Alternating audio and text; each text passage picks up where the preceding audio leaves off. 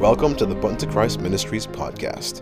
Here you will find powerful messages from our ministry founder and president, Patrick Baker. You will also hear interviews and testimonies, all designed to encourage God's people to come higher in Christ Jesus and experience true power in Him. Join us every week on our prayer line every Tuesday and Friday morning at five a m and Tuesday and Friday nights at seven thirty and nine p m respectively. All times are Eastern Standard Time. And now, without further ado, sit back and enjoy the Button to Christ Ministries podcast.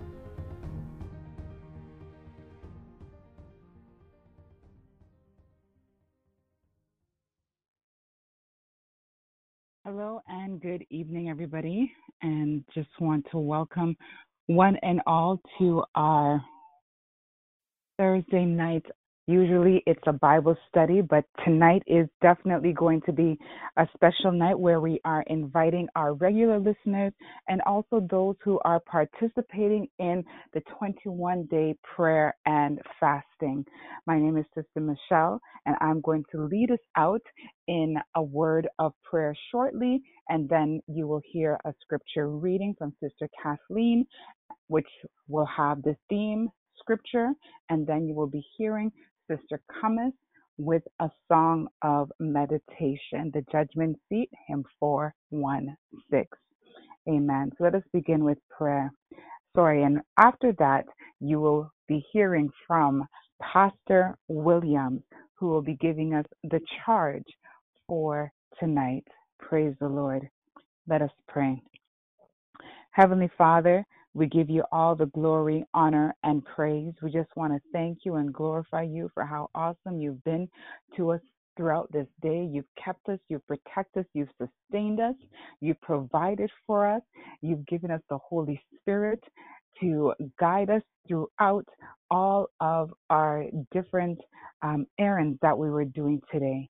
And as we come before you this evening, lifting up your holy and awesome and magnificent name, we just ask for a thorough cleansing. Holy Spirit, go and wash each one of us on the prayer line.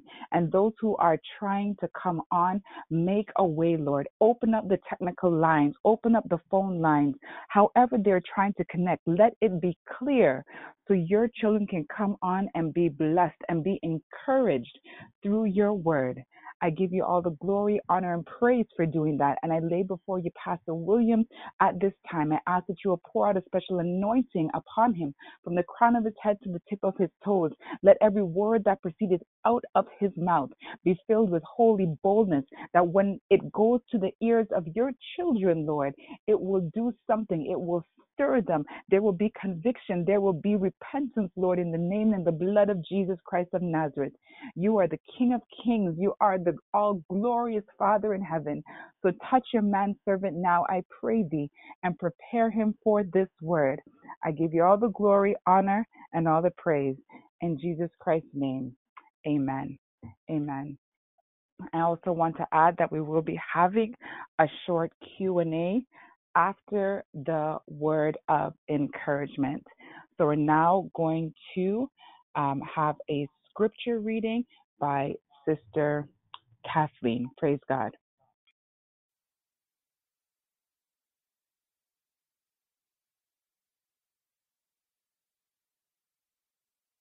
Our scripture reading today is Revelation chapter fourteen, verses six and seven. Heavenly Father, please. And I saw an angel flying in the midst of heaven, having the everlasting gospel to preach unto them that dwell on the earth, and to every nation and kindred and tongue and people, saying with a loud voice, Fear God and give glory to him, for the hour of his judgment is come, and worship him that made heaven and earth and the sea and the fountains of the waters. The reading of God's holy word. Amen. The judgment is there. The books have been opened. How shall we stand in that great day when every thought and word and act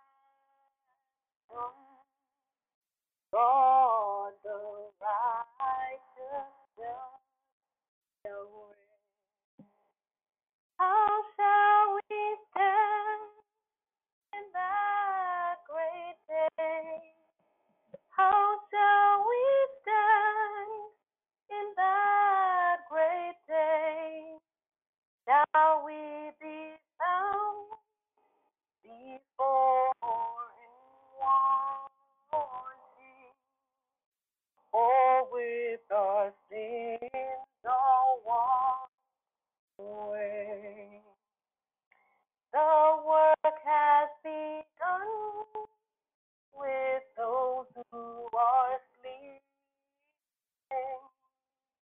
Soon will the living hear me cry out of the book of God's remembrance. Is this season to abide? How shall we stand in that great day? How shall we stand in that great day? Shall we be found before you are seen, or with our sins are washed away? How shall we stand the moment of searching, when all our sins those books reveal?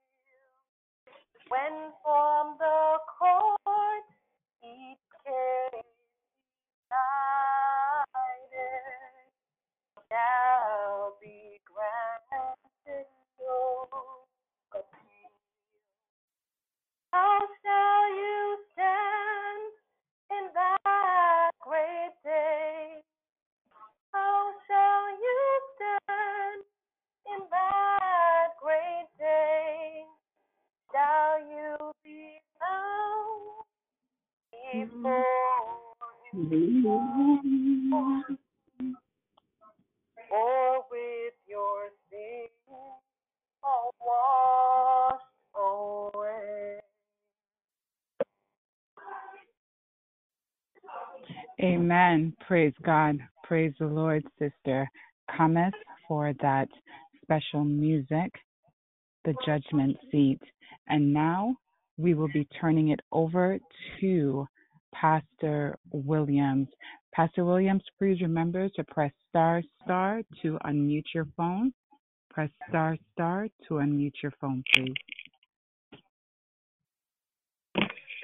Good evening, ladies and gentlemen. We welcome you to the Button to Christ Ministry, a ministry that has been ordained by God. I thank you for the opportunity to serve you in the capacity of giving you the charge tonight. We want to thank the staff, uh, Brother P, for the opportunity to stand in the gateway tonight. And we hope and pray that uh, God has a word uh, for each one of us. In lieu of the fact what we have witnessed on yesterday, uh, for the benefit of those who are present, Uh, for the first time tonight, we all witnessed a woman from the U K who had over four hundred demons in her. We were all on the phone. We heard it audibly. We heard every word that came out of her mouth. And through the authority of the Spirit of God, through the Word of God, through Brother P, uh, she was able to talk to him. The demons was able to talk to him, recognizing through her own voice how many demons that she had. She started out with four hundred, and it listened to perhaps two hundred. Then she said she had one hundred, and all the way to thirty-five. As the word of God was preached and as the prayer was going forth through the prayer warriors and those that witnessed this event, uh, Uh, the, uh, the, the Spirit of the Lord was able to completely deliver her, deliver her from the hands of the enemy. So that being said, I come up with a subject matter that this topic will uh, uh, emanate from the need to have power and divine fire in our spiritual lives. And my prayer this evening, my friend, is that God should open up our eyes to understand the deep things of God. If I had a thought tonight, it would be entitled brokenness. What we witnessed on yesterday, this requires brokenness. This requires a broken contract spirit. And tonight I want to talk about this uh, in, in a special way where we can understand what God requires for us in this topic. Father, I pray now that Ron Williams decrease, that your Holy Ghost may increase, that the power be not of man, but of God. Speak, O Lord, and we will listen. Speak, and we shall obey. In Jesus' name we pray. Just want to let you know, Brother P, uh, P that we have some uh, members of our congregation on the line tonight as a Amen Corner. So we thank God for them tuning in. Tonight I would like to focus your attention to Psalm fifty-one, verse seventeen. That's Psalm fifty-one, verse seventeen. The sacrifices of God are a broken spirit, a broken and a contrite heart. O God, thou wilt not despise. The question tonight is, what does it mean that God will not despise a broken spirit and contrite heart? The answer, my friend, is found in Psalm fifty-one. And we know that Psalm fifty-one was written by King David after he committed adultery with Bathsheba and had her husband killed to cover his own sin. It has been said of David that he sinned big, but repented bigger. He is a model to us tonight of what real heart repentance looked like. He wrote this psalm as an agonized cry to God for forgiveness. Notice he says, my sacrifice, O God, is a broken spirit, a broken and contrite heart. God will not despise. The meaning, the meaning of this is connected with the verse just before it. Look at verse sixteen. You did not delight in sacrifice, or I would bring it. You did not talk or take pleasure in burnt offerings. David here, my friend, is stating that there is nothing we can offer God to appease him when we have sinned. More animal sacrifice were not, were not what God was looking for. God desires from each one of us tonight, ladies and gentlemen, during this twenty-one day fast of prayer, true repentance. Many people miss this truth. Rather than repent, they try to clean up their acts, giving more, praying more, or busy themselves in other religious activities in the hope that God will finally get over being mad at them. But in Psalm fifty-one, David is saying that God wants none of that. External religious activities cannot replace internal heartfelt contrition. Notice, my friend, in Psalm fifty-one, verse seventeen, it points out the one thing God does more than any other, and that is brokenness over our own sins. When we agree with God about how bad our sin is, we take the first step toward reconciliation with him. As long as we try to justify, excuse, or rationalize the evil of our own heart, we will never find our way back into God's presence. Notice, my friend, repentance is the doorway to freedom. Satan knows this. Yes, he does. And he does everything he can to distract us from doing what is necessary. He suggests things that our nature, our selfish nature, like to hear. Things like, your sin wasn't that bad compared to others. You're okay. God has forgotten it already. No need to confess it. When we listen to the devil lies, we veer away from the doorway to freedom and remain in bondage. That's why many people still in bondage. Many people in the church cannot pray, cannot clap their hands, cannot shout to God, cannot sing to God, cannot worship God, cannot pray to God, cannot pray to God, cannot stand before God because they are bound and burdened. We may feel remorse or regret, but neither is a sufficient substitute for true repentance. They remind us, my friends, my friends, that the only path to forgiveness is open heart and the humble spirit. When we throw ourselves on the mercy of God, He delights uh, to lift us up. When we openly acknowledge our sin against God, turn from it, and cry out for cleansing, God promised He will, He will hear us. Notice, my friends, I tell you, the to be broken is the beginning of a personal spiritual revival. Listen to me carefully. To be broken is the beginning of a personal spiritual revival. The day your life begins to experience brokenness, that day your spiritual life begins to revive. Many people don't want to be broken. So without brokenness, there can be no real spiritual power in the life of any Christian. Brokenness is painful and sometimes humiliating. It is humiliating to tell your spouse that you have committed adultery against them. It's humiliating when you have stole from somebody and tell them you stole. It's humiliating, my friend, when you confess your sin to someone, hoping that they will forgive you, but because of their sinfulness and because of their hardness of their heart, they will not forgive. Brokenness is painful and sometimes humiliating, but it's the only way. There is no shortcut to spiritual power. That part of us, which always justifies itself, that has that it has done something right. That part of us, which is always standing for its right. That part of us, which is seeking its own glory instead of that of God, must admit that it is wrong. It must give up its own glory. God must take all the glory, always. This means, my friend, that all the selfish attitudes must die. When something is broken, the value of that thing will immediately decline. The truth of the matter is this, my friends.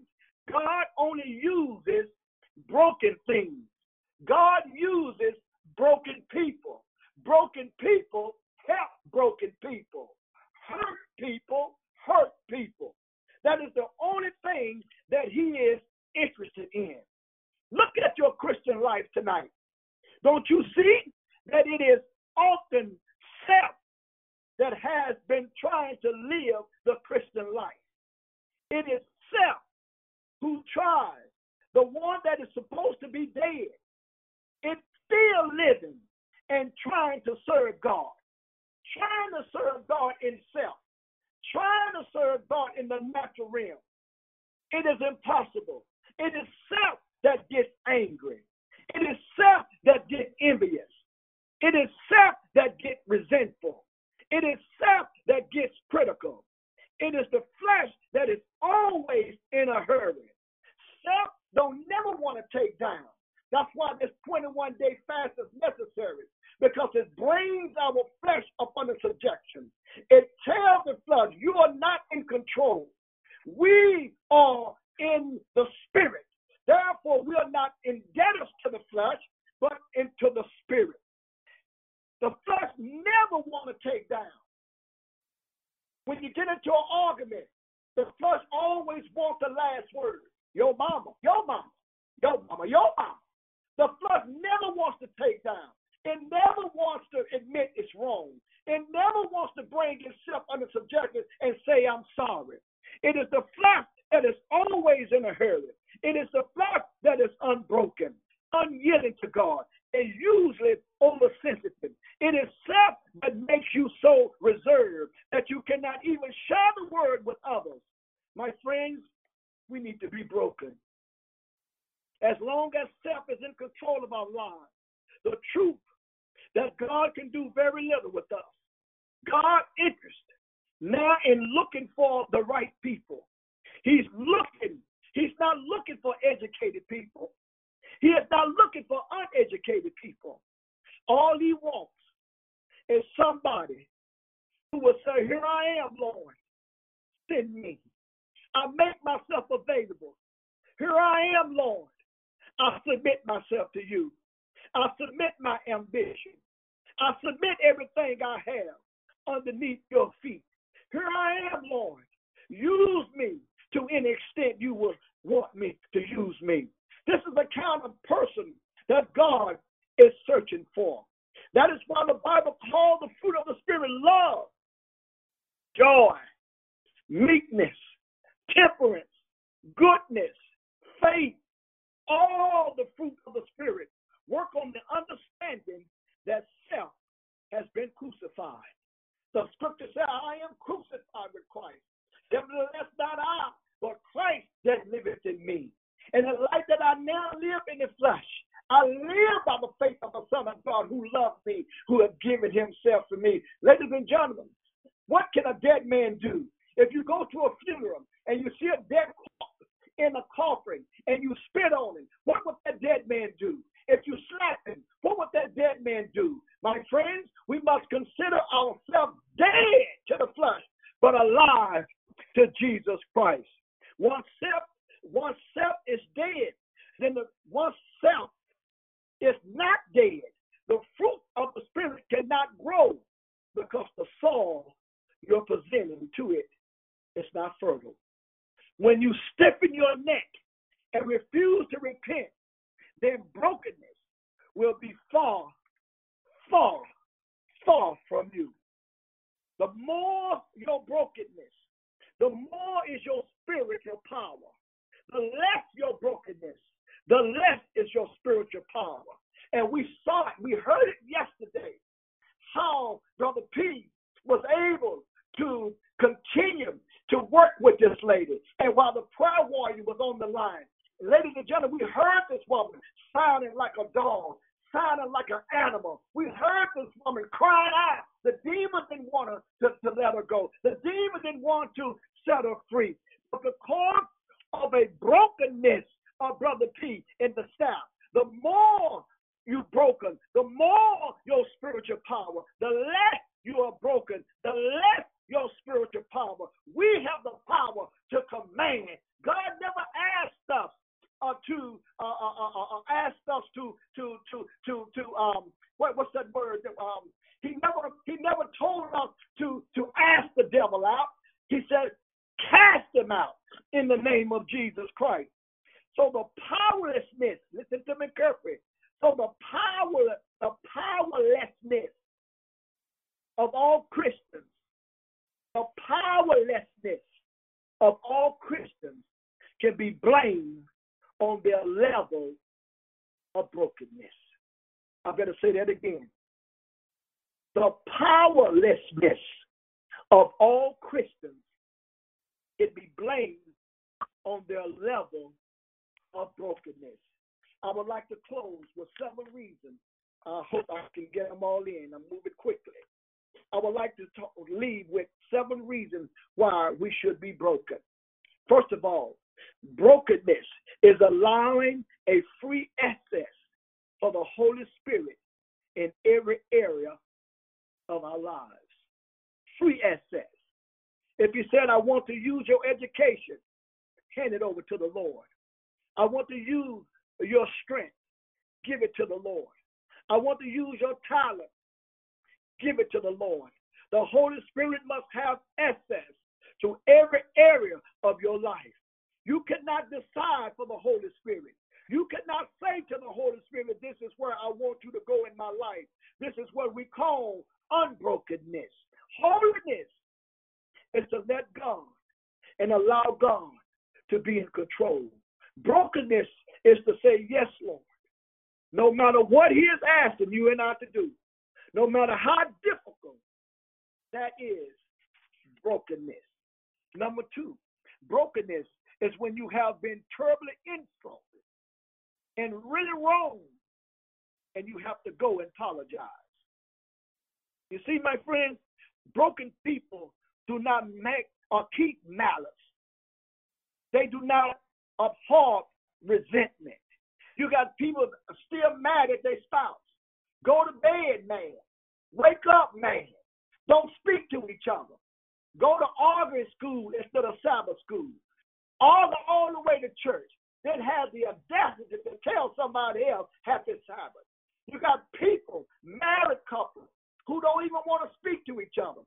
They get in the bed, his face turning one way, her face turning another way. Every time his butt touch her butt, she scoot over, he scoot over, and both of them are about to fall out the bed. Resentment, malice, malice. They know that there is only a slight difference between sanity and insanity. I mean spiritual insanity. So brokenness is when you have been terribly insulted and really wronged, and you the one have to go and apologize. Thirdly, brokenness is to be completely divorced from self. All the enemy does is to locate those areas of your life that are not broken and size at it at an error of entry. That's all he does.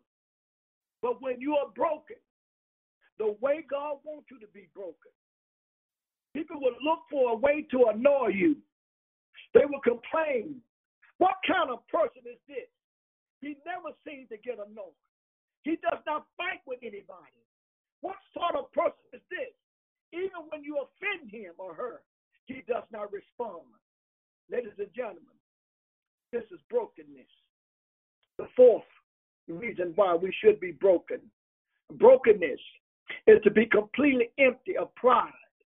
Everything that is called pride in us must be pulled down.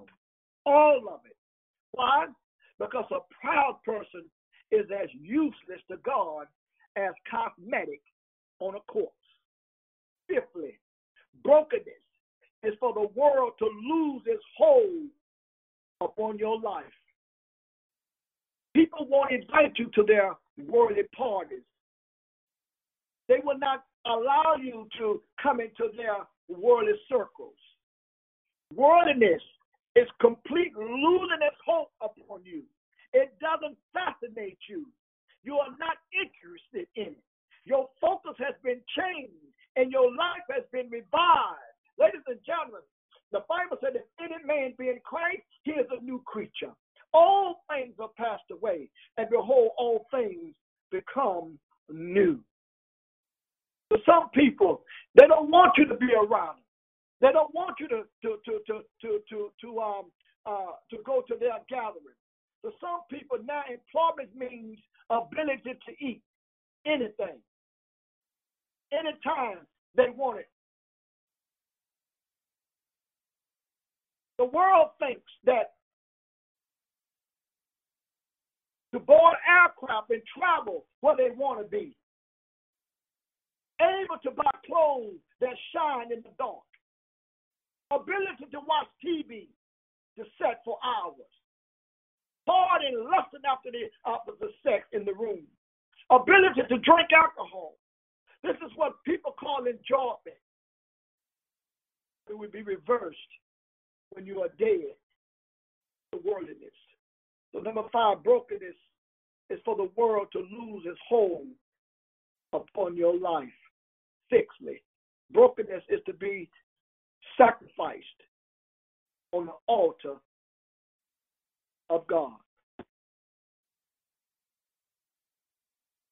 If you saw anybody doing the work of God and is easily offended and unhappy, he lacks brokenness. Let me say that again.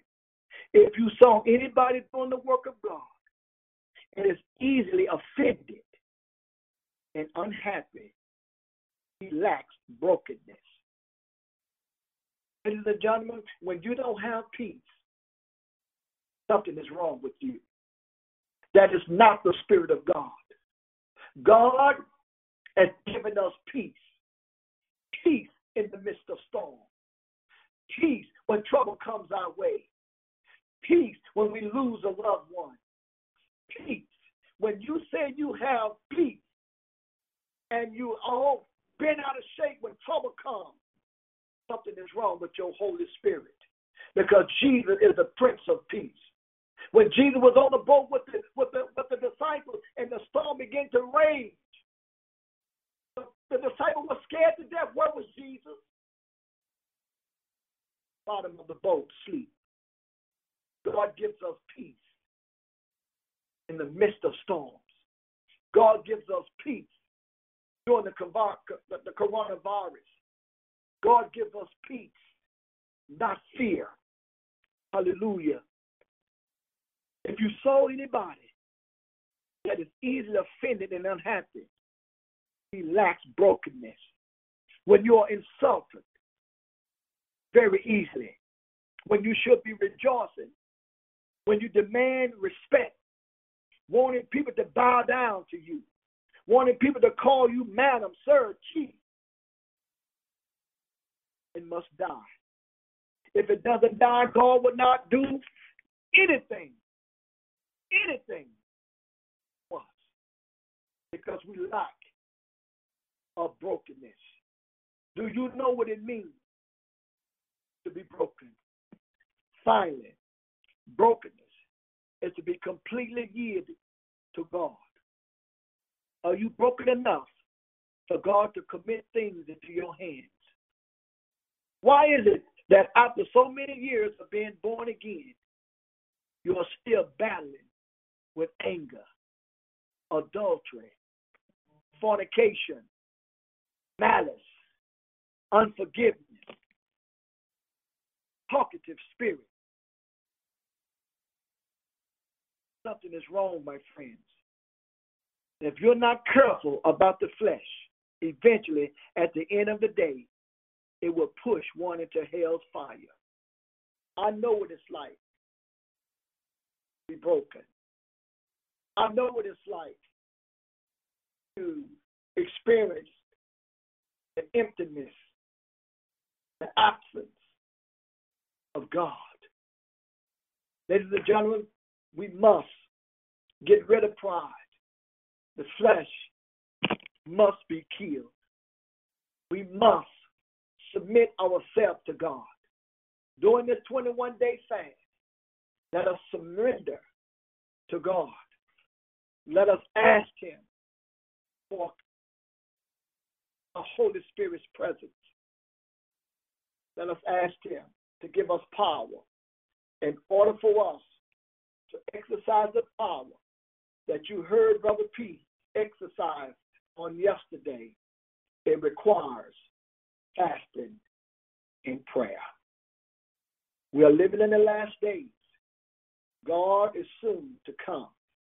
The four angels are holding at four corners of the wind, holding back the winds of strife, that the people of God may be sealed, the servants of God. Let us hold fast. Let us not forget where we came from. Let us humble ourselves, therefore, in the mighty hands of God, that He might exalt us in due time. My prayer tonight is this. Oh, Lord, I want you to break us. I want the self in me to die. Lord, whatever would make you to replace me, remove it from my life right now. Please, Lord, give me, us, the power to walk in the Spirit. Oh, Lord, I pray that you divorce me from every sin of self. And lastly, Lord, break us and mold us according to your will. And finally, fill us with your Holy Spirit, I pray. In Jesus' name, amen. Amen. Lord Jesus, I long to be perfect, perfectly whole, and I want you, I want you forever, forever to live in my soul. Jesus, break down every idol.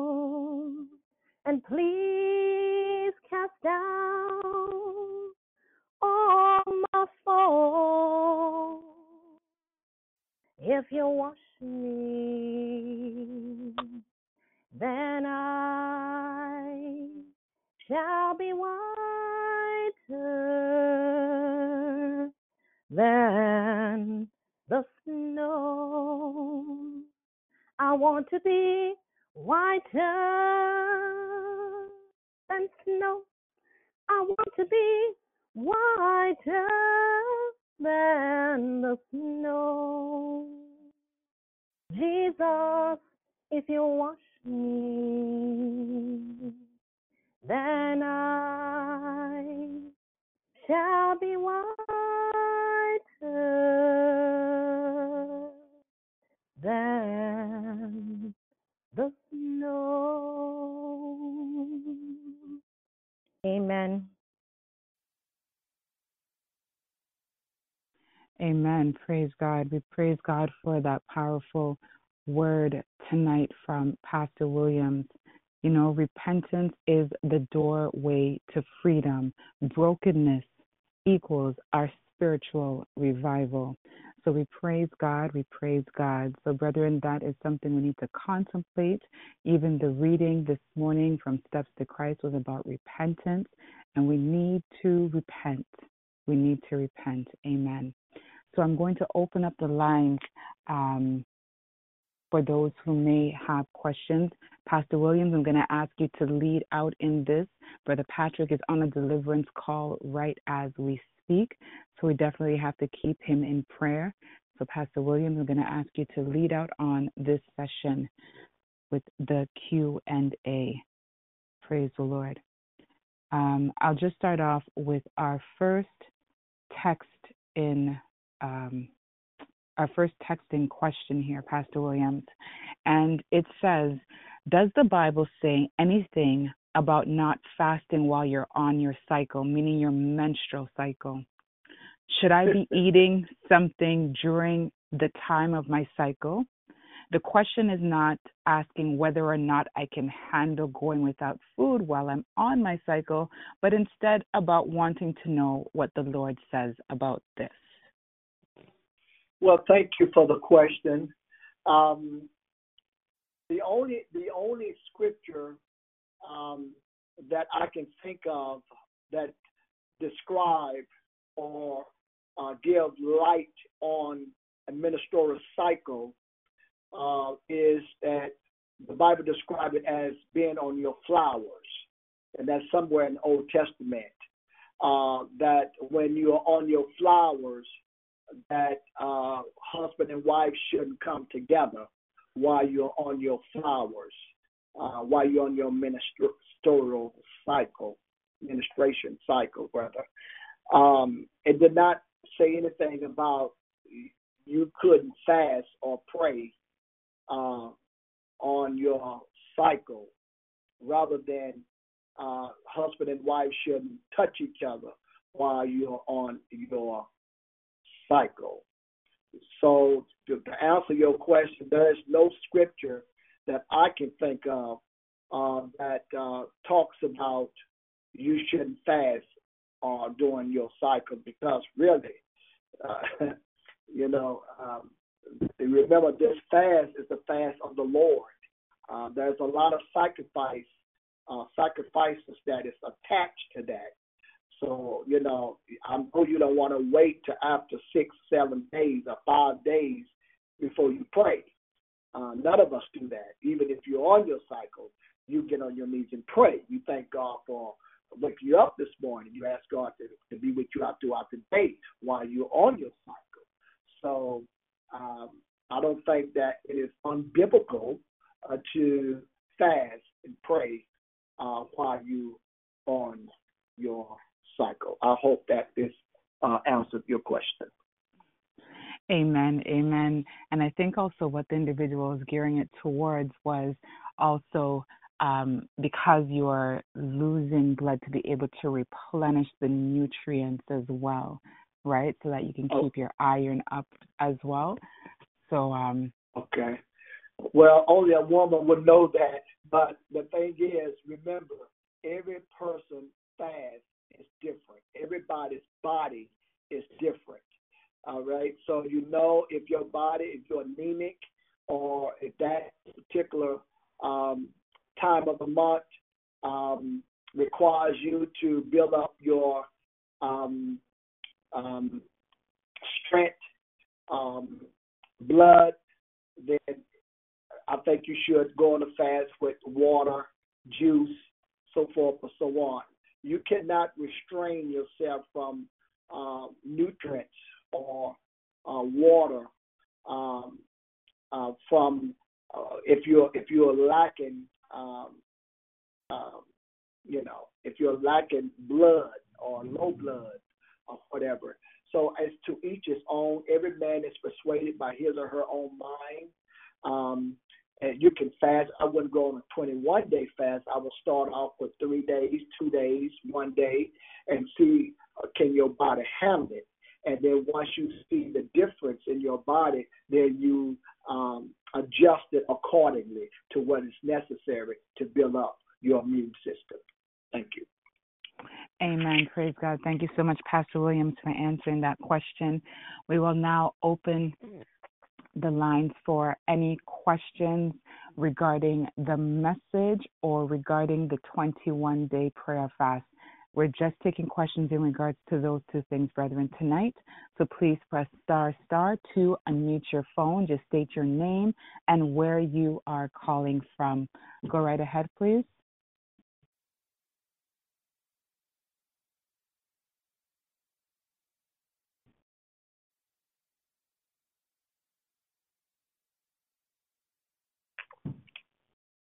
Anybody have any questions regarding the fast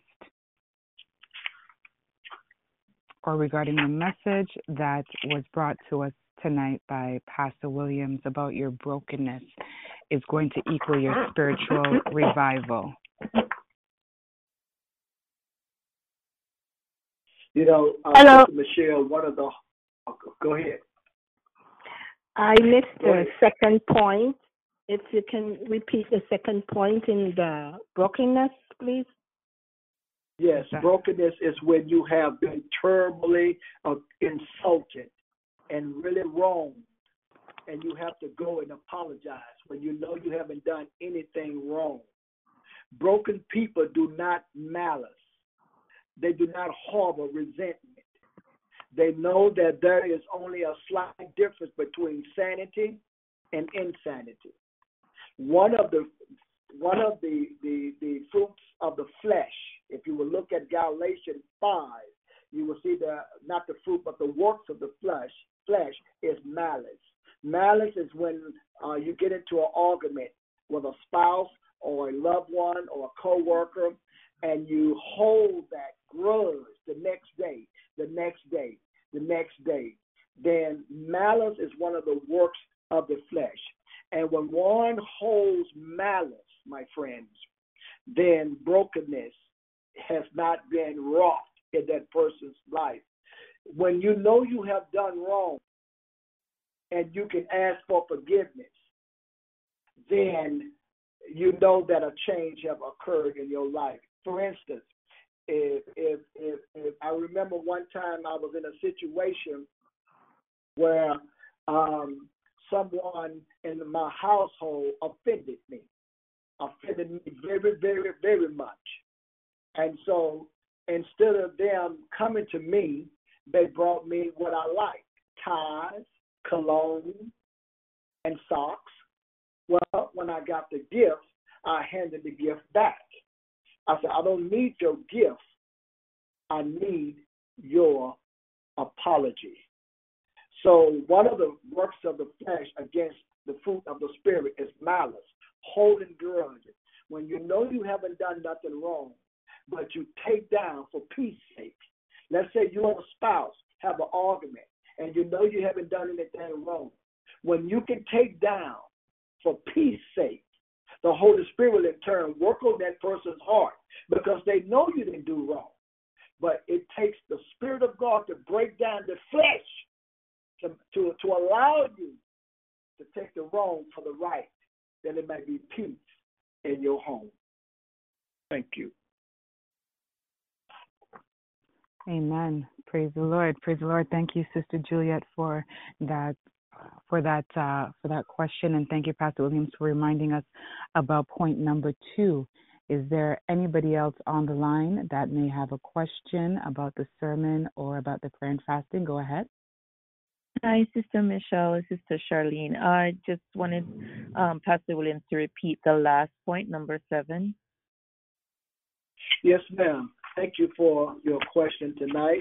The point in number seven is brokenness is to be completely yield to God. Brokenness is to be completely yielded to God. You see, when you're broken enough for God, then you commit things into his hand. So if we are broken, why is it that after so many years of being born again, you are still battling with anger, adultery, fornication, malice, unforgiveness? One of the hard, or talkative spirit, one of the hardest things for a person to do is forgive. Did you not know the Bible said if you forgive men of their trespasses, your heavenly Father forgive you of yours? If you forgive men not of their trespasses, neither will your Father forgive you of yours. I just can't forgive him. Uh uh-uh. uh. No, uh uh-uh. uh. No, I can't forgive him. And you know what? Not only that, I can't forget. I forgive him, but I won't forget. Have you ever heard somebody say that? Well, what if God says, I forgive you, but I won't forget? You see, one of the things that that calls heaven uh, to be, um, uh, let me put it this way, when when a person refuses to forgive, their sin still remains in heaven. Because if you cannot forgive, you cannot be forgiven. And one of the characteristics of Lucifer was he had an unforgiving spirit, proud spirit. And that is one of the one of the characteristics that many Christians hold today. I just can't forgive him. It takes the Spirit of God to forgive a person that have done wrong to you. It takes the Spirit of God that if a person has committed adultery against you to forgive him or her. It takes the Spirit of God. Yes, it might come to your mind, but you have the power to overrule it. And you see, when someone asks for forgiveness, what is happening is God wants to free that person. The person may not even forgive you. But the mere fact that you asked for forgiveness, it frees you. And that's why many Christians today is bound. They're bound because they can't forgive. The person said, please forgive me. I'm sorry. Please forgive me. Yeah, mm-hmm, yeah. Mm-hmm. So they're bound. So one of the keys of brokenness is when you can forgive the person who truly hurt you. And that brokenness is to be completely yield to God. That when that feeling of resentment comes, when that, you know what? Let me say this. When the feeling of resentment or hurt comes, that shows that you have been forgiven. It shows that God has forgiven you. You see, the Satan is the opposite of the truth. When God, when, when, when something come in your mind and say, what if God hear my prayer? If, if something say, uh, uh, uh, I don't know if God hear me, then it is the opposite. He does hear you. Otherwise, the devil would be a liar. You see? So when the things come into your mind, um, or something resurrects something that happened to you, or that somebody done to you, and it is resurrected, it is Satan trying to bring back that old feeling, the old hurt. And in order for him to do that, then the hurt must all that hurt must have been overcome. That hurt, that feeling, God has given you power to forget and to forgive. It is Satan that brings back the past. So let us be broken and forgiven. Otherwise, we will not be forgiven. Thank you. Amen. Amen. And you know what, Pastor Williams, while we're just on that point seven, if you could just briefly go through just the, the heading of each point so that those that may have come on midway and didn't catch all the points, if you can just go through those briefly for us again. Yes, and I just ask everybody online to please grab your pens and your paper to make a note of what Pastor Williams is about to share with us. Go ahead, Pastor. Yes, ma'am. The seven reasons why we should be broken. Number one, brokenness is allowing a free access for the Holy Spirit in every area, every area of your life. Number two, brokenness is when you have been terribly insulted and really wrong. You have to go and apologize when you have done nothing wrong. That's brokenness. Number three, brokenness is to be completely divorced from self. You take the word self and you turn it around, you get the word flesh. Self is flesh. Three things that we must overcome: the world, the devil, and the flesh. Fourthly, brokenness is to be completely empty of pride. Everything that is called pride in you must be pulled down. Brokenness is to be completely empty of pride. Everything that is called pride in you must be pulled down. The Bible says, humble thyself in the mighty hands of God, that he might exalt you in due time. We know that Lucifer had eye trouble. I want to be like the Most High. I want to exalt my throne above the stars of God.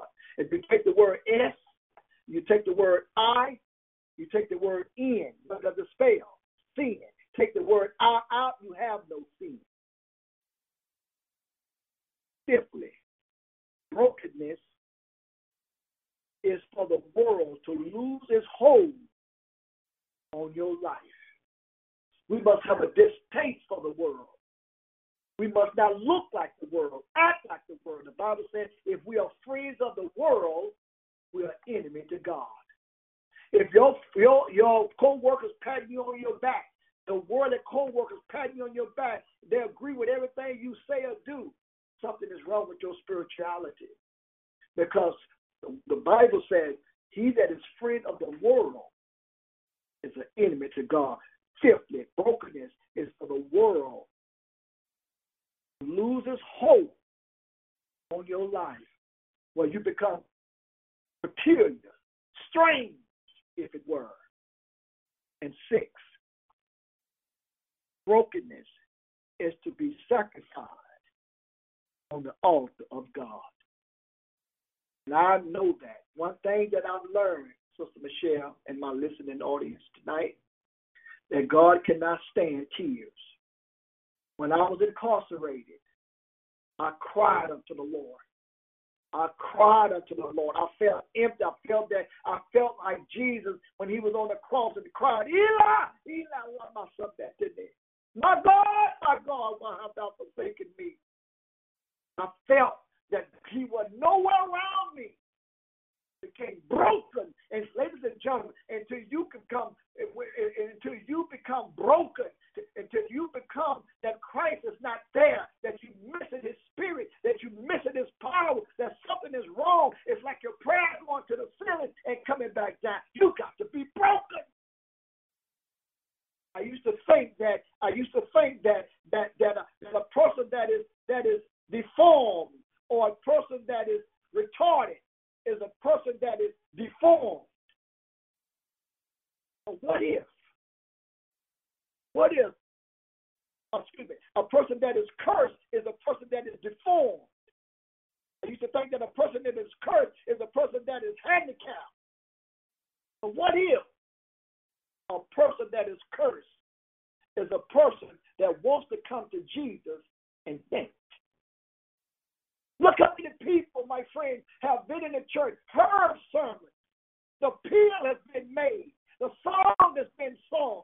The Spirit of God is moved, and we sit there in our seats as we got iron in our underpants, glued to the seat. No tears, no cry, no repentance, no feeling. Let me go there. And the last one, number seven, brokenness is to be completely yielded to God. Sometimes, ladies and gentlemen, we can be so mean and so hateful and so unforgiving that we no longer feel the presence of God. And that's what the church needs. And that's why I believe that this ministry is very important, the ministry of deliverance. We have the diet. We have the angels. We have the health message. We have Daniel. We have Revelation. But when people come to church that is depressed, upset, possessed, distressed, pastors don't even have no power to even heal a headache. God has given each one of us the power, deliverance. So it's very necessary that if you are in a church service or you're witnessing a church service, the Spirit of God is moving and you no longer have tears to shed. Your heart is no longer broken. You no longer have a contrite spirit. You better go back to the altar because something is wrong. A lot of people think, as I say, curse is a person that is disformed. But what if a person has knew Christ and can't come back to Christ? Thank you. Amen. Amen, brother. And I pray that you got all of those seven points in the name of Jesus. We just have some time for just one more question or um, about the fasting, about Sister, what, Michelle, go Sister ahead. Michelle, this is Barbara. Go ahead. I just yes, I go ahead. A question about the fasting. Um, I realized yesterday and like the last three days I've been rejoicing, praying, crying out to God and everything. And then today mm. was you, so I was so down today, like I was struggling to, you know, to pray and you know, like from I woke up in the morning, it's like the enemy just telling me, Barbara, you have how much more days to do? Do you really want to do this? And, you know, it's like a, it's a, a commitment to God. And I'm just, you know, it's just a part of the, the fasting because this is all new to me as well. I've never fasted like this before. I've fasted like maybe a day and, you know, a couple of hours, but not like twenty-one days. It's like I'm really going for a struggle today. Well, sister, that means that your fasting is working. That means that your prayers is reaching God. So therefore, Satan trying to throw a curveball to discourage you. Why would he do that? Why would he try to discourage you? The only reason why he would try to discourage you is because your prayers have reached heaven. So you should be rejoicing. If you have to drink some water, drink it. If you have to make your smoothie, make it. If you have to uh, eat a salad, eat a salad and go right back to your fasting. Don't try to do everything at one time. Don't be discouraged. When you see the aches of, they say the first three days you will, is the most difficult days. But after the third day, you feel better. It only should encourage you that your prayer and fasting is acceptable to God. Otherwise, the devil could be the devil.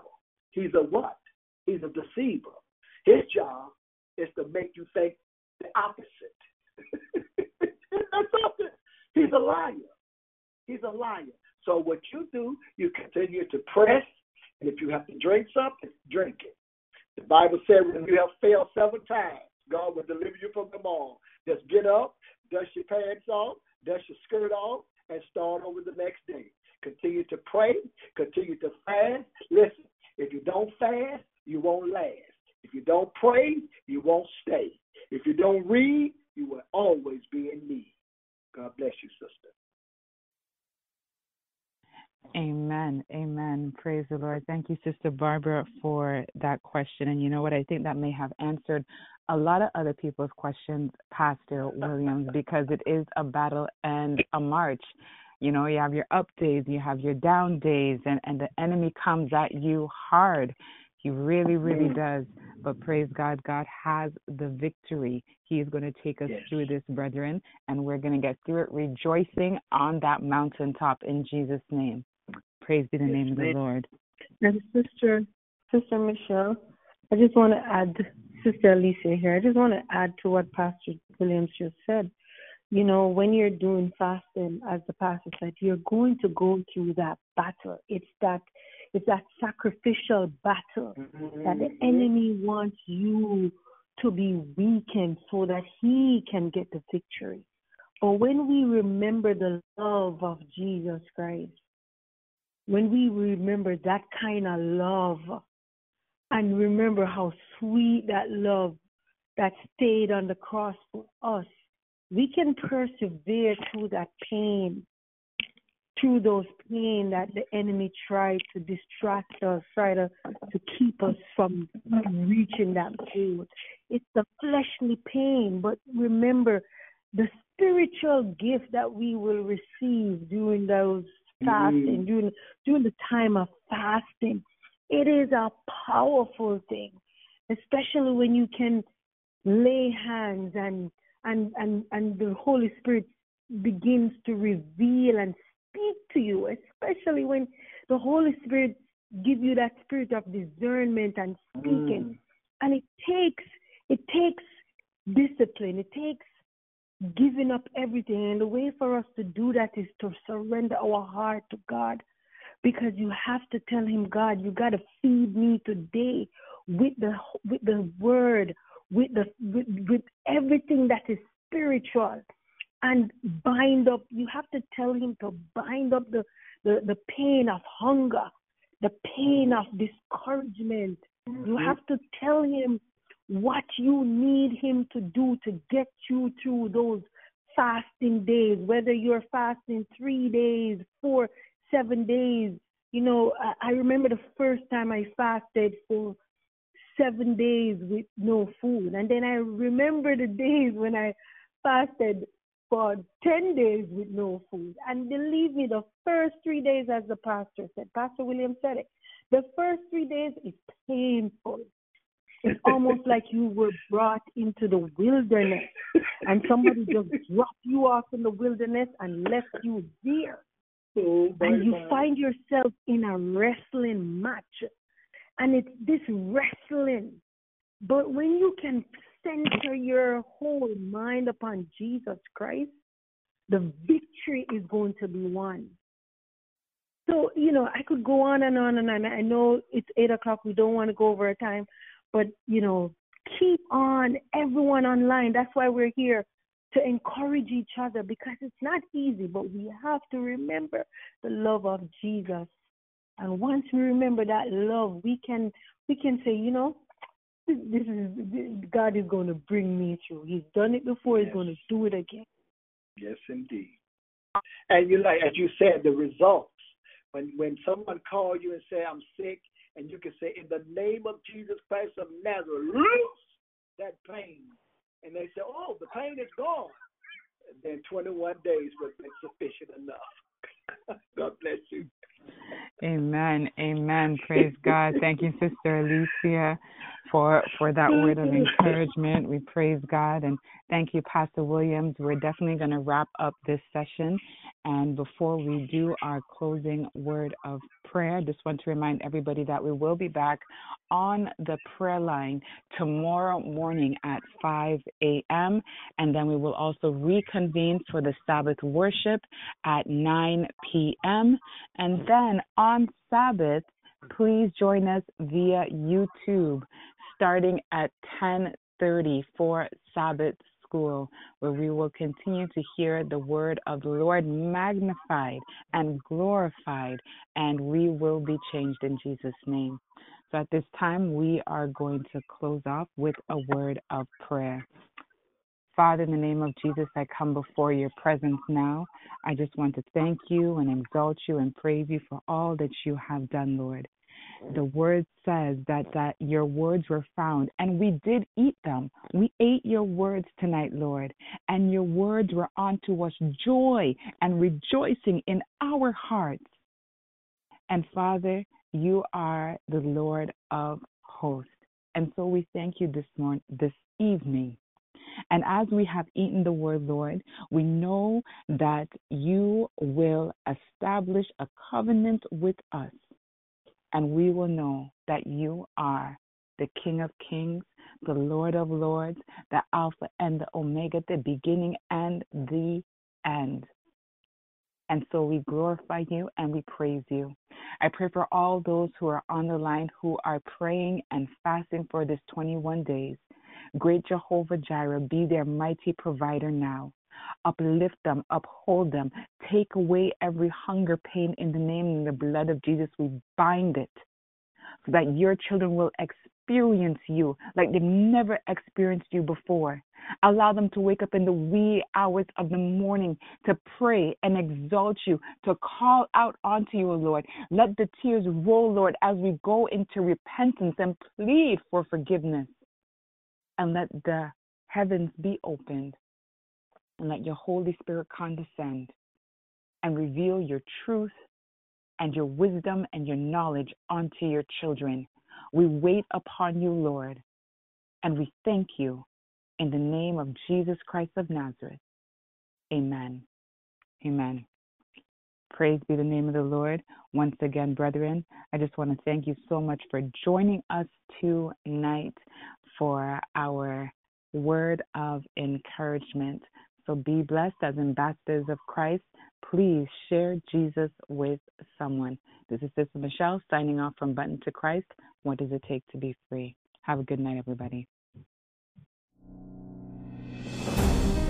Thanks for listening to the Button to Christ Ministries podcast. We hope that you were blessed. Feel free to visit our website at button to christ dot com for more content and information.